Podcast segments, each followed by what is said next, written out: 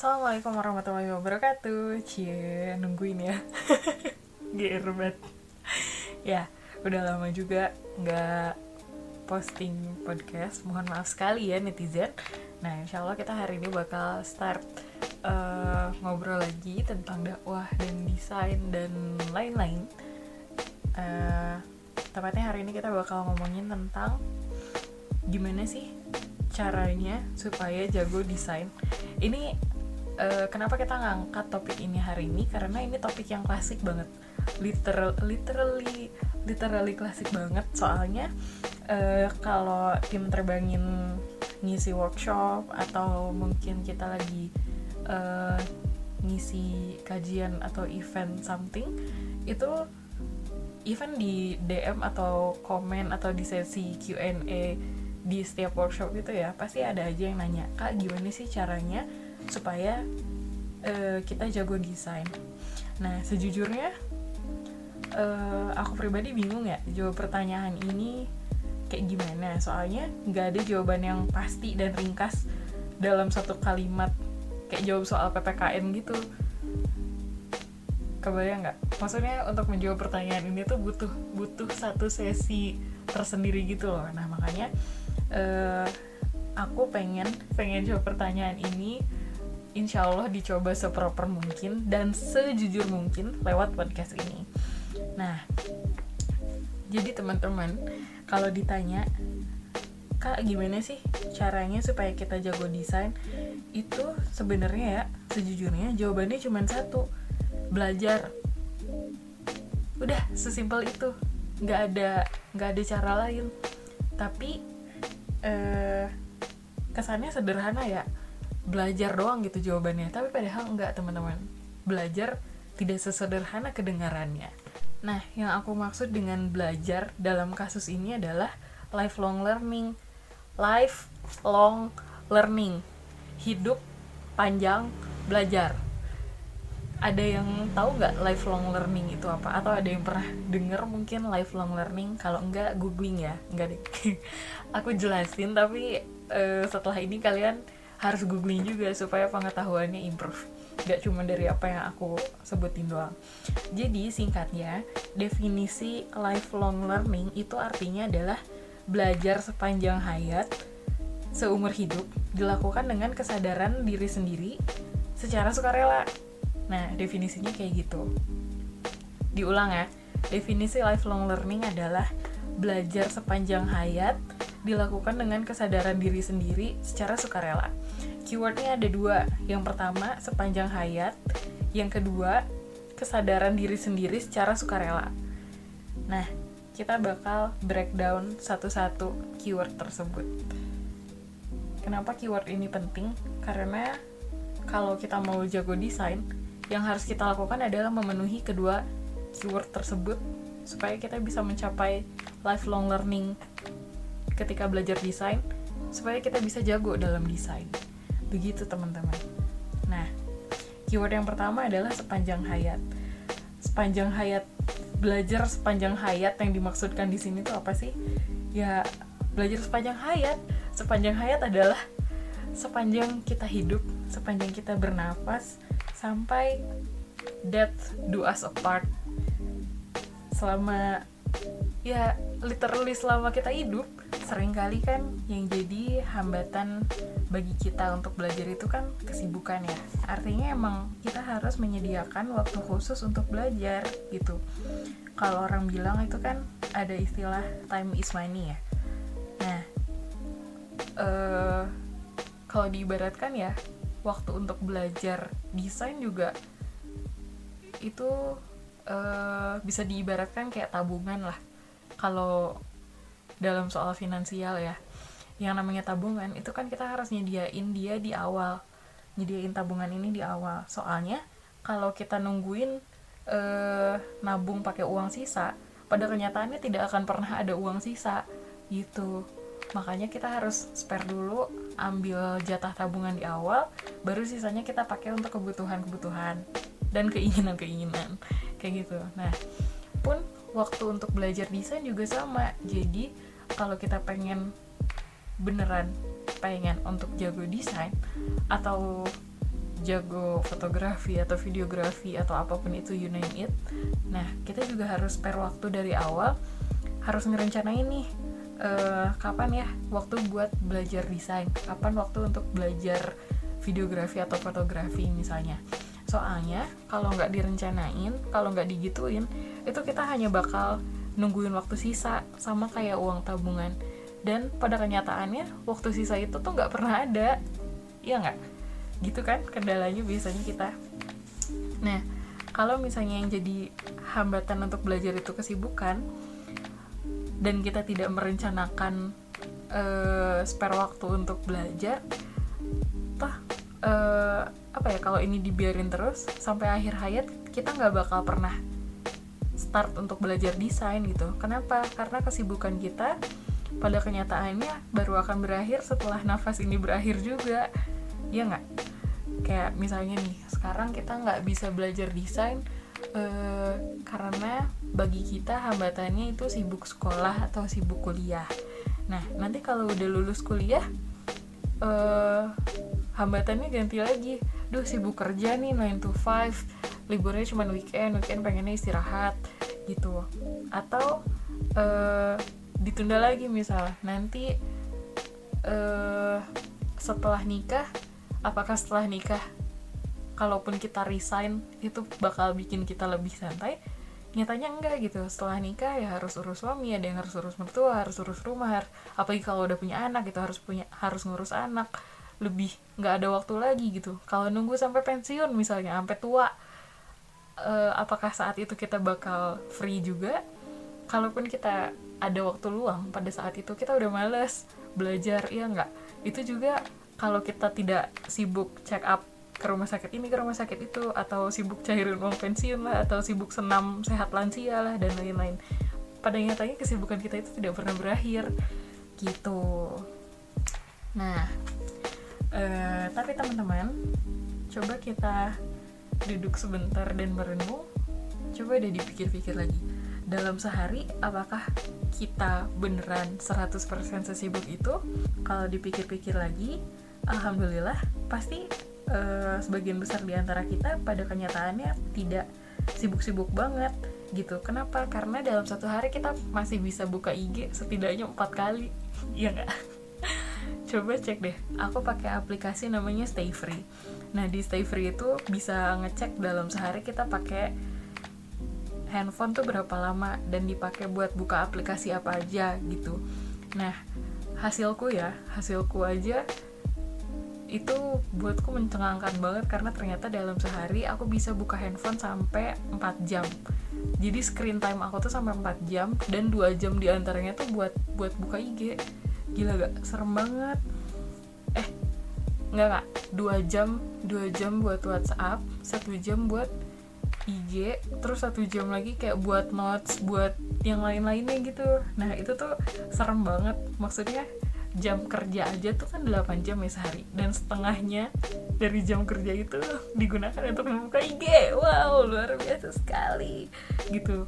Nah dan lebih shockingnya lagi adalah aku pernah dengar dengar dari Ustadz Hanan sih jadi Ustadz Hanan Taki itu pernah baca hasil riset gitu. Nah hasil riset itu menunjukkan kalau rata-rata orang Indonesia anak mudanya itu screen time-nya malah sampai 8 jam sehari.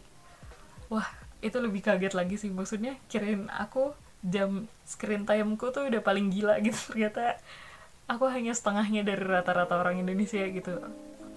Itu serem sih. Nah, tapi back to the topic. Kalau nyatanya dalam sehari kita masih bisa buka IG, itu artinya kita nggak sibuk-sibuk banget, iya nggak? Nah, selama masih selama kita masih bisa buka IG, artinya selama itu juga kita masih punya waktu luang. Kalau misalnya masih nggak percaya juga, coba deh matiin handphone kalian dalam sehari. Misalnya, coba hari ini uh, atau besok matiin handphone sejam aja. Kalau saat matiin handphone itu kita langsung mati gaya nggak tahu mau ngapain. Nah itu artinya sebenarnya kita masih punya waktu luang. Tapi kalau saat matiin handphone itu kita masih ngerasa deg-degan masih merasa dikejar-kejar masih merasa wah nggak uh, ada handphone oke okay, aku bisa ngerjain ini pakai laptop aku bisa ngerjain ini pakai buku misalnya ditulis aku bisa ngerjain apa ngerjain apa ngerjain apa. Nah uh, itu berarti waktu luang kita memang sempit gitu. Tapi most of us merasa mati gaya kan ketika nggak ada handphone ya enggak gitu. Nah syukurilah kalau kita merasa seperti itu. Artinya Allah masih ngasih kita keluangan waktu yang masih bisa kita atur lagi untuk digunakan dengan hal yang lebih baik dan lebih bermanfaat gitu.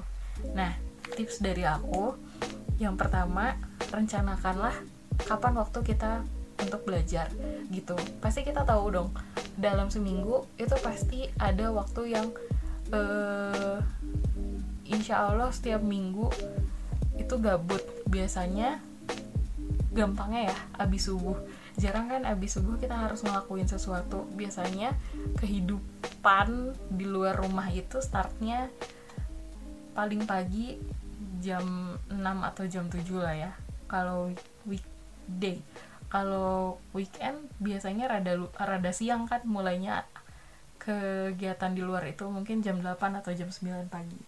Nah, saranku coba rencanakan buat rencana hari ini kapan kita bisa spare waktu untuk belajar desain. Misalnya, setiap hari Sabtu pagi satu jam uh, habis subuh. Nah, itu kan biasanya gabut ya jam-jam segitu nah coba rencanakanlah dari sekarang jadi kalau kita tahu setiap abis subuh selama satu jam hari Sabtu pagi itu kita bakal belajar desain. Itu kita dari sekarang kayak udah mulai ngosong-ngosongin waktu jam segitu loh.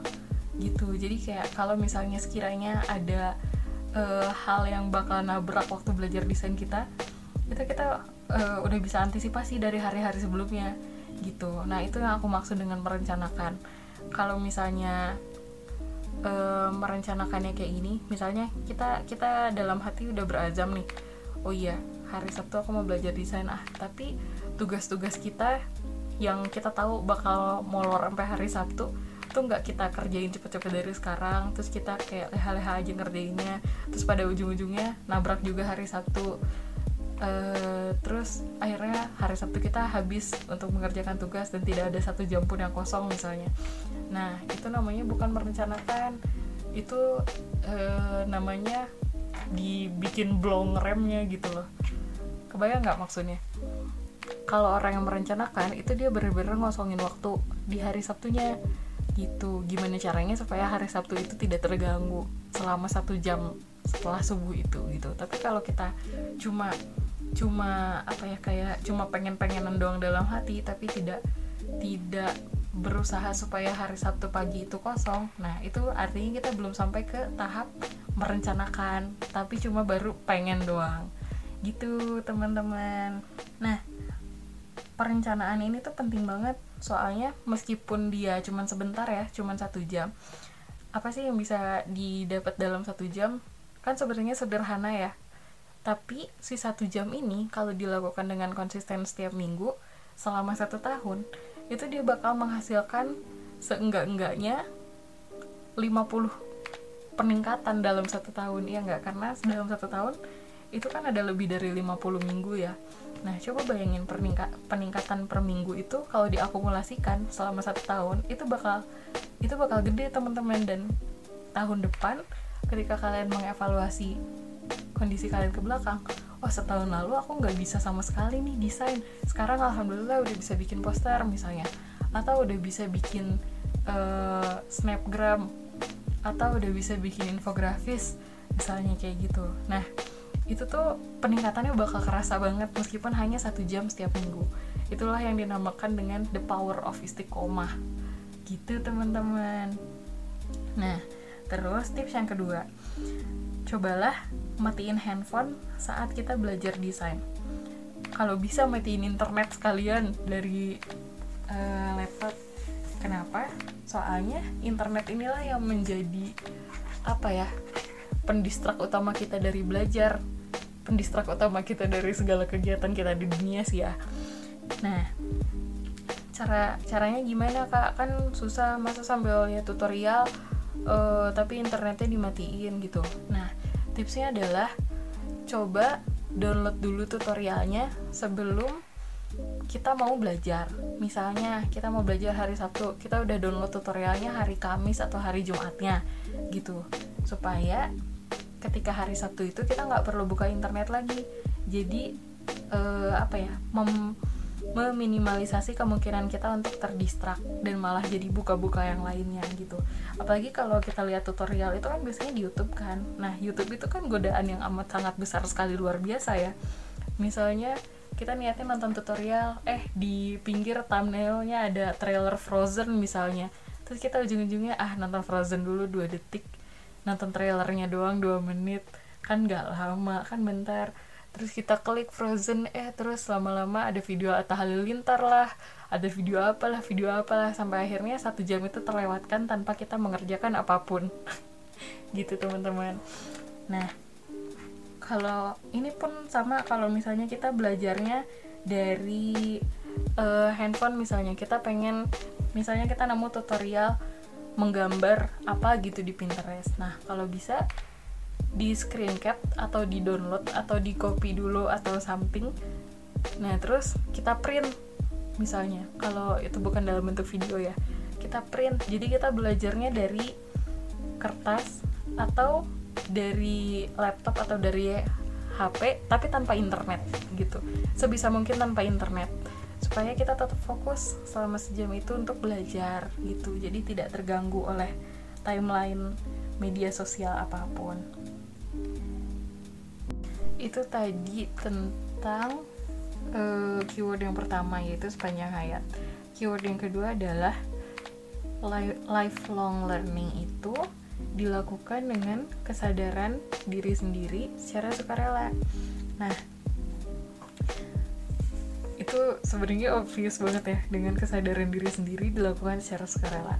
Kesadaran diri sendiri artinya kesadaran kita untuk belajar itu harus uh, datang dari diri kita sendiri. Jadi dorongan terkuatnya itu harus datang dari dalam diri kita gitu loh. Jadi kita harus bisa galak harus bisa maksa sama diri sendiri. Kalau nggak gitu kita nggak bakal gerak karena kalau kita ngandelin sumber daya di luar kita di luar diri kita untuk dorong kita belajar semua sumber daya yang ada di luar kita itu temporal gitu. Kalau misalnya kita baru mau belajar ketika kita dipaksa orang atau dipaksa job desk atau harus nunggu dipaksa organisasi dulu harus nunggu diomelin kadif dulu baru gerak nah kalau kalau kalau kita ngandelin orang terus kita nggak bakal jago-jago karena kalau misalnya nih job desk kita udah kelar atau organisasi kita udah lengser misalnya kita atau kadif kita juga sudah lengser misalnya. Nah terus kalau nggak ada mereka otomatis nggak ada yang ngingetin kita. Nggak ada yang ngingetin kita kita nggak nggak apa ya nggak ada yang maksa kita untuk bergerak gitu. Ya udah kita melempem gitu. Ketika motivasi itu sudah tidak ada ketika paksaan itu tidak ada eh, daya juang kita juga nggak ada lagi gitu. Beda kalau misalnya daya juangnya berasal dari diri kita sendiri dari dalam diri kita. Kitanya yang uh, memaksa diri kita kitanya yang push diri kita untuk ayo ayo ayo gitu. Nah terus biasanya suka muncul pertanyaan lagi. Caranya maksa diri sendiri itu gimana kak? Caranya ya Allahumma paksakan uh, gini loh soalnya ketika kita melakukan sesuatu terus harus memaksa diri sendiri caranya adalah ya dengan melakukan sesuatu itu meskipun kita ngerasa males gitu. Biasanya orang males itu karena dia merasa pekerjaan yang harus dia lakukan itu terasa besar atau berat energi yang harus dia keluarkan tuh rasanya kayak gede banget makanya dia merasa males. Nah biasanya kalau aku pribadi ketika aku merasakan uh, malas untuk melakukan sesuatu biasanya aku nge-breakdown si kegiatan itu menjadi kegiatan yang kecil-kecil. Kayak misalnya gini kalau aku sudah menetapkan oke okay, Sabtu pagi ini aku mau belajar desain. Ketika setelah subuh nih aku ingat oh iya harus belajar desain. Terus aku ngerasa males. Nah terus cara Allah memaksakannya gimana? Caranya adalah dengan yang penting aku pegang laptop dulu gitu. Mau dinyalain mau enggak aku pegang laptop dulu. Set gitu. Jadi yang aku paksakan di dalam diriku adalah bukan untuk ayo pokoknya kamu harus belajar desain tapi ayolah Rip minimal pegang laptopnya dulu gitu. Nah biasanya ketika aku udah megang laptop itu si perasaan males gitu mulai agak berkurang nih. Karena aku sudah satu step progres yang terlaksana gitu. Terus langkah keduanya adalah aku maksa diri aku sendiri. Uh, menit kemudian misalnya. Ayo Rip kamu sudah berhasil megang laptop. Ayo buka laptopnya. Buka laptop kayak gitu. Terus kayak cuma dipandangin dulu awalnya. Dua menit tiga menit. Ayo Rip nyalain laptopnya. Kayak gitu. Nah tapi setiap uh, apa langkah yang dijalani itu biasanya rasa malesnya semakin berkurang gitu. Karena keengganan yang tadinya enggak banget mau enggak eh enggak mau banget untuk belajar males banget untuk belajar itu tuh mulai berkurang setelah progresnya itu sedikit-sedikit dijalani gitu. Nah sampai harus nunggu 5 menit dulu sampai harus menyemangati diri untuk buka laptop ya aku memang pernah semalas itu. Enggak sih masih mengalami masa-masa semangat semalas itu gitu. Nah FYI aku pun yang pemalas pada akhirnya e, bisa juga gitu alhamdulillah. Nah insya Allah maybe cara ini juga bisa berhasil untuk kalian gitu. Pun kalau dipikir-pikir sebenarnya tidak ada hal yang menghalangi kita untuk melakukan sesuatu gitu.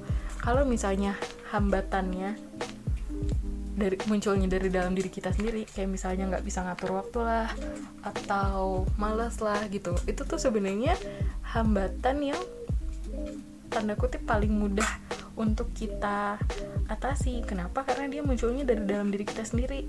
Yang perlu kita lakukan tinggal menggeser mindset dan menggerakkan badan. Dan yang namanya belajar itu tidak sama dengan sekolah gitu. Jadi kalaupun kita tidak menemukan sekolah desain di sekitar kita baik online ataupun offline itu nggak perlu sedih gitu. Kalau kita masuk sekolah desain pun di sekolah itu tuh kita belum tentu benar-benar belajar gitu. Kebayang nggak kayak misalnya kita waktu dulu di sekolah nih? Kita datang tiap hari ke sekolah tapi e, di sekolah juga kita nggak bener-bener belajar. Kayak cuma ngedengerin guru terus ketika pulang ya udah kita nggak inget apa-apa terus di rumah kita nggak pernah nge-review pelajarannya nggak pernah baca buku paket kecuali kalau mau ulangan. Terus pas lulus yaudah kita cuma inget pelajaran pas ujian setelah ujian lupa gitu. Nah e, kayak gitu maksudnya.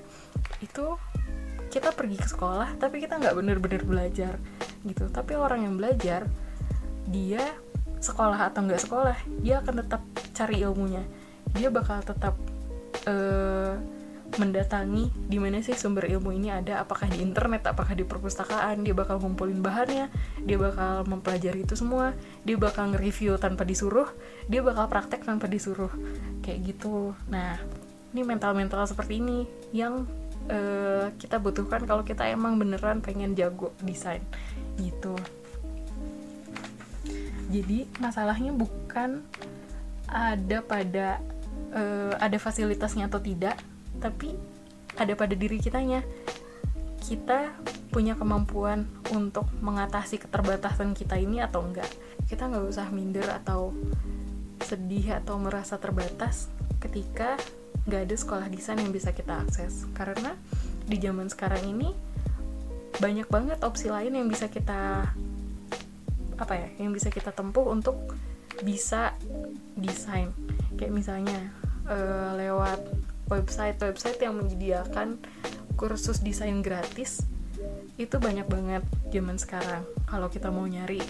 Terus tutorial YouTube apalagi itu tuh banyak banget tinggal download lihat dan praktekin secara mandiri. Atau mau e, belajar dengan cara nge-remake desain orang misalnya. Kita lihat sebuah desain desain. Kita ngelihat sebuah desain yang e, apa ya yang bagus gitu menurut kita di Instagram. Terus kita belajar dengan cara membuat ulang desain itu. Nah itu juga bisa banget belajar pakai cara gitu. Atau baca postingan terbangin terus belajar dengan mempraktekkan prinsip-prinsip yang diajarin di postingannya terbangin misalnya. Itu juga bisa. Selama kita punya internet punya gadget dan gadgetnya nggak harus punya kita pribadi ya itu tuh sudah mencukupi segala sumber daya yang kita butuhkan gitu tinggal dipakai aja. Nah makanya tugas kita adalah tinggal melakukan dan explore cari ilmunya. Pun ketika kita explore mencari ilmu untuk belajar desain uh, jangan pernah merasa takut salah gitu ketika kita belajar desain. Karena nggak ada nggak ada patokan khususnya gitu loh kamu harus belajar uh, tentang apa dulu dari mana ke mana apakah harus dari Corel dulu eh, apakah harus dari uh, Photoshop dulu lah apakah harus dari Corel dulu lah apakah mau belajar manipulasi foto dulu apakah mau belajar bikin bidang dulu atau mau belajar apa font-font dulu.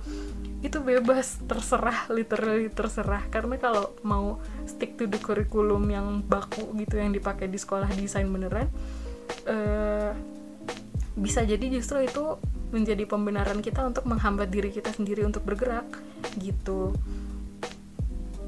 Jangan pernah takut saat explore materi desain karena desain itu bukan kedokteran yang bisa bikin orang meninggal kalau kita main-main saat belajar gitu loh.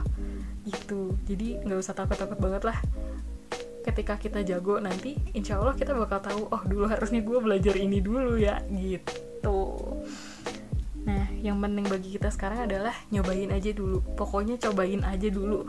Mau kayak gimana nanti itu gimana nanti. Yang penting kita mencoba dulu dan kita melepaskan diri dari keterbatasan yang kita buat sendiri. Ya dalam bentuk kemalasan itu tadi. Uh, tips terakhir dariku jangan lupa bahwa kita adalah orang-orang yang belajar desain untuk menopang dakwah. Jadi uh, karena kita belajar desain untuk menopang dakwah sini aku kasih motivasi ya. Motivasinya saat ini di seluruh dunia setidaknya 11% 11% loh ya. 11% remaja putri di seluruh dunia itu hamil di luar nikah FYI nah kalau kasus seperti ini masih terjadi itu artinya Islam belum nyampe kepada orang-orang tersebut. Itu artinya dakwah masih harus digenjot. Itu artinya desain kita masih sangat dibutuhkan untuk menyampaikan dakwah kepada mereka. Dan itu artinya skill kita yang masih belum jago desain itu masih sangat sangat sangat ditunggu sama umat. Kayak gitu.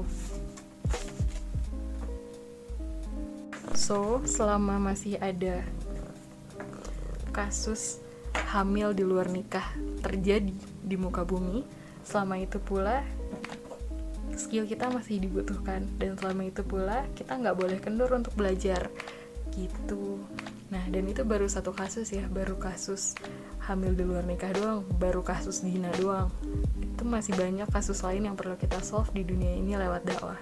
Kayak kasus kemiskinan kasus uh, belum lagi kasus-kasus kemanusiaan kayak Rohingya Palestina Suriah yang belum berakhir sampai hari ini dan masih banyak banget kasus-kasus lainnya yang menanti untuk diselesaikan.